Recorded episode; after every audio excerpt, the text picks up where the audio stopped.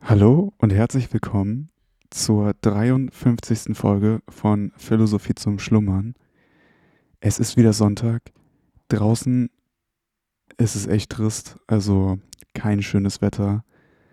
Aber irgendwie passt es ja auch zum November. Und ja, deshalb würde ich vorschlagen, lasst uns direkt in den Text einsteigen. Mal gucken, ob es auch wieder so um ja, um die, um das Leben und die Wahrnehmung der Zeit geht, wie letzte Episode. Mal sehen. Auf geht's. Man kann demzufolge annehmen, dass in der unmittelbaren Schätzung unseres Gemütes die Länge eines Jahres im umgekehrten Verhältnis des Quotienten desselben in unserem Alter steht. Wenn zum Beispiel das Jahr ein Fünftel unseres Alters beträgt, erscheint es uns zehnmal so lang, als wenn es nur ein Fünfzigstel desselben ausmacht. Diese Verschiedenheit in der Geschwindigkeit der Zeit hat auf die ganze Art unser Daseins in jedem Lebensalter den entscheidenden Einfluss. Zunächst bewirkt sie, dass das Kindesalter, wenn auch nur etwa 15 Jahre umfassend, doch die längste Zeit des Lebens und daher die reichste an Erinnerung ist sodann, dass wir durchweg der Langeweile im umgekehrten Verhältnis unseres Alters unterworfen sind. Kinder bedürfen ständig des Zeitvertreibs, sei es Spiel oder Arbeit. Stockt er, so ergreift sie augenblicklich entsetzliche Langeweile. Auch Jünglinge sind ihr noch sehr unterworfen und sehen mit Besorgnis auf unausgefüllte Stunden. Im männlichen Alter schwindet die Langeweile mehr und mehr. Greisen wird die Zeit stets zu kurz und die Tage fliegen pfeilschnell vorüber. Versteht sich, dass ich von Menschen und nicht von alt gewordenen Vieh rede. Durch diese Beschleunigung des Laufens der Zeit fällt also in späteren Jahren meistens die Langeweile weg. Und da andererseits auch die Leidenschaften mit ihrer Qual verstummen, so ist, wenn nur die Gesundheit sich erhalten hat, im Ganzen genommen die Last des Lebens wirklich geringer als in der Jugend. Daher nennt man den Zeitraum, welcher dem Eintritt der Schwäche und der Beschwerden des höheren Alters vorhergeht, die besten Jahre. In Hinsicht auf unser Wohlbehagen mögen sie es wirklich sein. Hingegen bleibt den Jugendjahren, als wo alles Eindruck macht und jedes lebhaft ins Bewusstsein tritt, der Vorzug, die befruchtende Zeit für den Geist, der Blüten ansetzende Frühling desselben zu sein. Tiefe Wahrheiten nämlich lassen sich nur erschauen, nicht errechnen. Das heißt, ihre erste Erkenntnis ist eine unmittelbare und wird durch den momentanen Eindruck hervorgerufen. Sie kann folglich nur eintreten, solange dieser stark, lebhaft und tief ist. Demnach hängt in dieser Hinsicht alles von der Benutzung der Jugendjahre ab. In den späteren können wir mehr auf andere, ja auf die Welt einwirken, weil wir selbst vollendet und abgeschlossen sind und nicht mehr dem Eindruck angehören. Aber die Welt wirkt weniger auf uns. Diese Jahre sind daher die Zeit des Tuns und Leistens, jene aber die des ursprünglichen Auffassens und Erkennens. In der Jugend herrscht die Anschauung, im Alter das Denken vor. Daher ist jene die Zeit für Poesie, dieses mehr für Philosophie.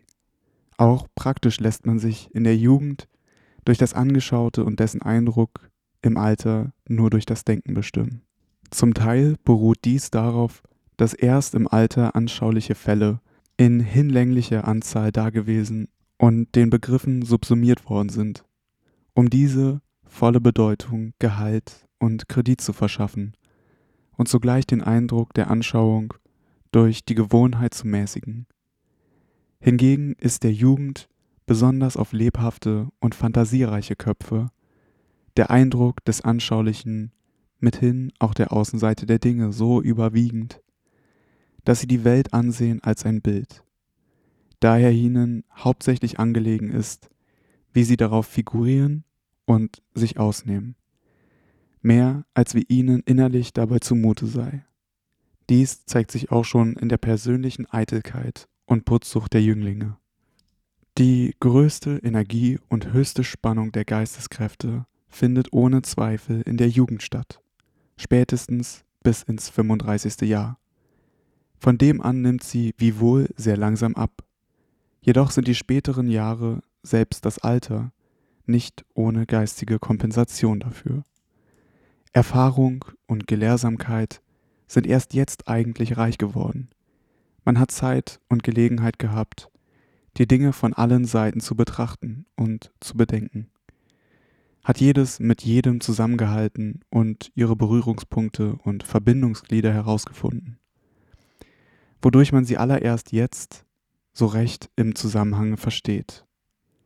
Alles hat sich abgeklärt. Deshalb weiß man selbst das, was man schon in der Jugend wusste, jetzt viel gründlicher, da man zu jedem Begriffe viel mehr Belege hat. Was man in der Jugend zu wissen glaubte, das weiß man im Alter wirklich. Überdies weiß man auch wirklich viel mehr und hat eine nach allen Seiten durchdachte und dadurch ganz eigentlich zusammenhängende Erkenntnis. Während in der Jugend unser Wissen stets lückenhaft und fragmentarisch ist. Nur wer alt wird, erhält eine vollständige und angemessene Vorstellung vom Leben, indem er es in seiner Ganzheit und seinem natürlichen Verlauf, besonders, aber nicht bloß wie die übrigen, von der Eingangs-, sondern auch von der Ausgangsseite übersieht, wodurch er dann besonders die Nichtigkeit desselben vollkommen erkennt, während die übrigen stets noch in dem Wahne befangen sind. Das Rechte werde erst noch kommen. Dagegen ist in der Jugend mehr Konzeption. Daher man alsdann aus dem wenigen, was man kennt, mehr zu machen imstande ist. Aber im Alter ist mehr Urteil, Penetration und Gründlichkeit. Den Stoff seiner selbsteigenen Erkenntnisse, seiner originalen Grundansichten, also das, was ein bevorzugter Geist in der Welt zu schenken bestimmt ist, sammelt er schon in der Jugend ein. Aber seines Stoffes Meister wird er erst in späten Jahren. Demgemäß wird man meistenteils finden, dass die großen Schriftsteller ihre Meisterwerke um das 50. Jahr herum geliefert haben. Dennoch bleibt die Jugend die Wurzel des Baumes der Erkenntnis, wenngleich erst die Krone die Früchte trägt. Wie aber jedes Zeitalter auch das Erbärmlichste sich für viel weiser hält, als ihm das zunächst Vergangene nebst früheren, ebenso jedes Lebensalter des Menschen. Doch irren beide sich oft. In den Jahren des leiblichen Wachstums, wo wir auch an Geisteskräften und Erkenntnissen täglich zunehmen, gewöhnt sich das Heute mit Geringschätzung auf das Gestern herabzusehen. Diese Gewohnheit wurzelt ein und bleibt auch dann, wenn das Sinken der Geisteskräfte eingetreten ist und das Heute viel mehr mit Verehrung auf das Gestern blicken sollte. Daher wir dann sowohl die Leistungen wie die Urteile unserer jungen Jahre oft zu gering anschlagen. Überhaupt ist hier zu bemerken, dass, ob zwar wie der Charakter oder das Herz des Menschen, so auch der Intellekt, der Kopf, seinen Grundeigenschaften nach angeboren ist. Dennoch dieser keineswegs so unveränderlich bleibt wie jener, sondern gar manchen Umwandlungen unterworfen ist, die sogar im Ganzen regelmäßig eintreten, weil sie teils darauf beruhen, dass er eine physische Grundlage, teils darauf, dass er einen empirischen Stoff hat. So hat seine eigene Kraft ihr allmähliches Wachstum bis zur Akme und dann ihre allmähliche Dekadenz bis zur Imbezilität. Dabei nun aber ist andererseits der Stoff, der diese Kräfte beschäftigt und in Tätigkeit erhält, also der Inhalt des Denkens und Wissens, die Erfahrung, die Kenntnisse, die Übung und dadurch die Vollkommenheit der Einsicht, eine stets wachsende Größe, bis etwa zum Eintritt entschiedener Schwäche, die alles fallen lässt. Dies Bestehen des Menschen aus einem schlechten, unveränderlichen und einem regelmäßig auf zweifache und entgegengesetzte Weise veränderlichen erklärt die Verschiedenheit seiner Erscheinung und Geltung in verschiedenen Lebensaltern. Im weiteren Sinne kann man auch sagen, die ersten 40 Jahre unseres Lebens liefern die Texte, die folgenden 30 den Kommentar dazu. der uns den wahren Sinn und Zusammenhang des Textes, nebst der Moral und allen Feinheiten desselben, erst recht verstehen lehrt. Gegen das Ende des Lebens nun, gar geht es wie gegen das Ende eines Maskenballs, wenn die Larven abgenommen werden. Man sieht jetzt, wer diejenigen, mit denen man während seines Lebenslaufes in Berührung gekommen war, eigentlich gewesen sind. Denn die Charaktere haben sich an den Tag gelegt, die Taten haben ihre Früchte getragen, die Leistungen ihre gerechte Würdigung erhalten und alle Trugbilder sind zerfallen. Zu diesem allen nämlich war Zeit erfordert. Das Seltsamste aber ist, dass man sogar sich selbst, sein eigenes Ziel und Zwecke erst gegen das Ende des Lebens eigentlich erkennt und versteht, zumal in seinem Verhältnis zur Welt, zu den anderen. Zwar oft, aber nicht immer, wird man sich dabei eine niedrigere Stelle anzuweisen haben, als man früher vermeint hätte, sondern bisweilen auch eine höhere, welches dann daher kommt, dass man von der Niedrigkeit der Welt keine ausreichende Vorstellung gehabt hatte und demnach sein Ziel höher steckte als sie. Man erfährt beiläufig, was an einem ist. Man pflegt die Jugend die glücklichste Zeit des Lebens zu nennen und das Alter die traurige. Das wäre wahr, wenn die Leidenschaften glücklich machten. Von diesen wird die Jugend hin und her gerissen, mit wenig Freude und viel Pein. Dem kühlen Alter lassen sie Ruhe, alsbald erhält es einen kontemplativen Anstrich. Denn die Erkenntnis wird frei und erhält die Oberhand. Weil nun diese an sich selbst schmerzlos ist, so wird auch das Bewusstsein, je mehr sie darin vorherrscht, desto glücklicher. Man braucht nur zu erwägen, dass aller Genuss negativer, der Schmerz positiver Natur ist, um zu begreifen, dass die Leidenschaften nicht beglücken können und dass das Alter deshalb, dass manche Genüsse ihm versagt sind, nicht zu beklagen ist. Denn jeder Genuss ist immer nur die Stillung eines Bedürfnisses. Dass nun mit diesem auch jener wegfällt, ist so wenig beklagenswert, wie dass einer nach Tische nicht mehr essen kann und nach ausgeschlafener Nacht wach bleiben muss. Viel richtiger schätzt Plato das Greisenalter glücklich, sofern es den bis dahin uns unablässig beunruhigenden Geschlechtstrieb endlich los ist. Sogar ließe sich behaupten, dass die mannigfaltigen und endlosen Grillen, welche den Geschlechtstrieb erzeugt, und die aus ihnen entstandenen Affekte einen beständigen, gelinden Wahnsinn im Menschen unterhalten, solange er unter dem Einfluss jenes Triebes oder jenes Teufels, von dem er stets besessen ist, steht, so dass er erst nach Erlöschen desselben ganz vernünftig wurde. Gewiss aber ist, dass im Allgemeinen und abgesehen von allen individuellen Umständen und Zuständen der Jugend eine gewisse Melancholie und Traurigkeit, dem Alter eine gewisse Heiterkeit eigen ist. Und der Grund hiervon ist kein anderer, dass die Jugend noch unter der Herrschaft, ja unter dem Frondienst jenes Dämon steht, der ihr nicht eine leicht, eine freie Stunde gönnt, und zugleich der unmittelbare und mittelbare Urheber fast allen und jedes Unheils ist, das den Menschen trifft oder bedroht. Das Alte hat aber die Heiterkeit dessen, der eine lange getragene Fessel los ist und sich nun frei bewegt. Andererseits jedoch ließe sich sagen, dass nach erloschenem Geschlechtstrieb der eigentliche Kern des Lebens verzehrt und nur noch die Schale desselben vorhanden sei, ja, dass es einer Komödie gliche, die von Menschen angefangen, nachher von Automaten in deren Kleidern zu Ende gespielt werde. Wie dem auch sei.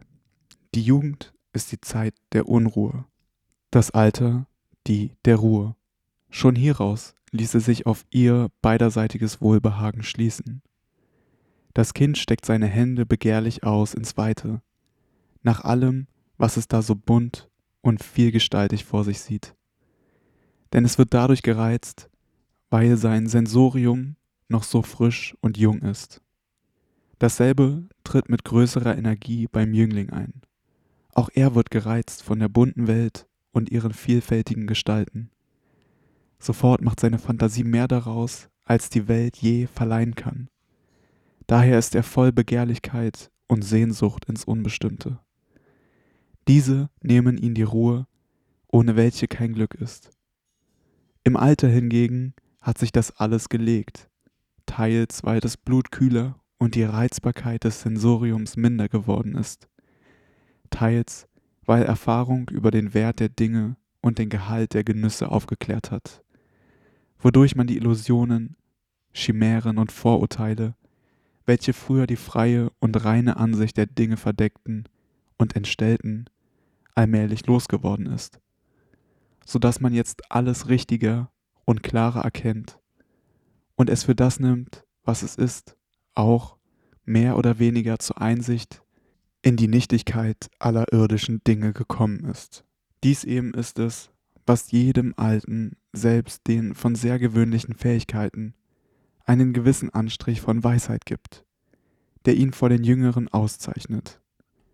Hauptsächlich aber ist durch dies alles Geistesruhe herbeigeführt worden.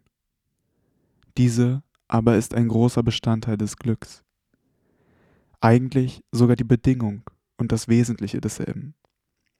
Während demnach der Jüngling meint, das Wunder, was in der Welt zu holen sei, wenn er nur erfahren könnte, wo, ist der Alte vom Koheletischen, es ist alles eitel, durchdrungen und weiß, dass alle Nüsse hohl sind, wie sehr sie auch vergoldet sein mögen.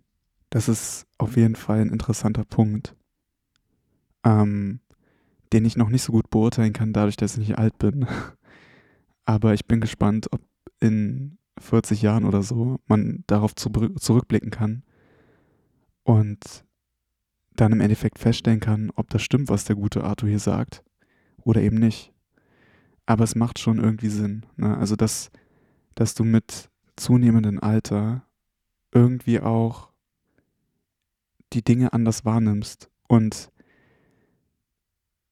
ja feststellst, dass das Leben gar nicht so bunt und vielfältig ist, wie jetzt Arthur Schopenhauer sagt, wie man dachte als, als Kind. Naja, weiter geht's. Erst im späten Alter erlangt der Mensch ganz eigentlich das horazische Nil ad mirari, das heißt die unmittelbare, aufrichtige und feste Überzeugung von der Eitelkeit aller Dinge und der Hohlheit aller Herrlichkeiten der Welt. Die Chimären sind verschwunden. Er wähnt nicht mehr, dass irgendwo, sei es im Palast oder in der Hütte, eine besondere Glückseligkeit wohne, eine größere, als im Wesentlichen auch er überall genießt, wenn er von leiblichen und geistigen Schmerzen eben frei ist. Das Große und das Kleine, das Vornehme und das Geringe, nach dem Maßstab der Welt, sind für nicht mehr unterschieden. Dies gibt dem Alten eine besondere Gemütsruhe in welcher er lächelnd auf die Gaukeleien der Welt herabsieht. Er ist vollkommen enttäuscht und weiß, dass das menschliche Leben, was man auch tun mag, es herauszuputzen und zu behängen, doch bald durch allen solchen Jahrmarktsflitter in seiner Dürftigkeit durchscheint und, wie man es auch färbe und schmücke, doch überall im Wesentlichen dasselbe ist. Ein Dasein, dessen wahrer Wert jedes Mal nur nach der Abwesenheit der Schmerzen, nicht nach der Abwesenheit der Genüsse, noch weniger des Prunkes zu schätzen ist. Der Grundcharakterzug des höheren Alters ist das Enttäuschtsein. Die Illusionen sind verschwunden, welche bis dahin dem Leben seinen Reiz und der Tätigkeit ihren Sporn verliehen. Man hat das Nichtige und Leere aller Herrlichkeiten der Welt, zumal des Prunkes, Glanzes und Hoheitsschein erkannt. Man hat erfahren, dass hinter den meisten gewünschten Dingen und ersehnten Genüssen gar wenig steckt und ist so allmählich zur Einsicht in die große Armut und Leere unseres ganzen Daseins gelangt. Gewöhnlich meint man, das Los des Alters sei Krankheit und Langeweile. Erstere ist dem Alter gar nicht wesentlich, zumal nicht, wenn dasselbe hochgebracht werden soll.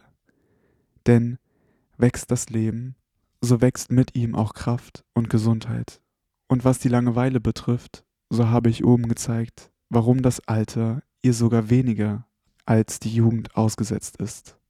Auch ist dieselbe durchaus keine notwendige Begleiterin der Einsamkeit, welche aus leicht abzusehenden Ursachen das Alter uns allerdings entgegenführt, sondern sie ist nur für diejenigen, welche keine anderen als sinnliche und gesellschaftliche Genüsse gekannt, ihren Geist unbereichert und ihre Kräfte unentwickelt gelassen haben.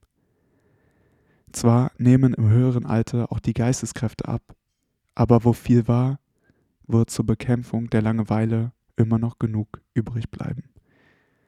So, und damit sind wir am Ende von, die, von dieser Folge angekommen.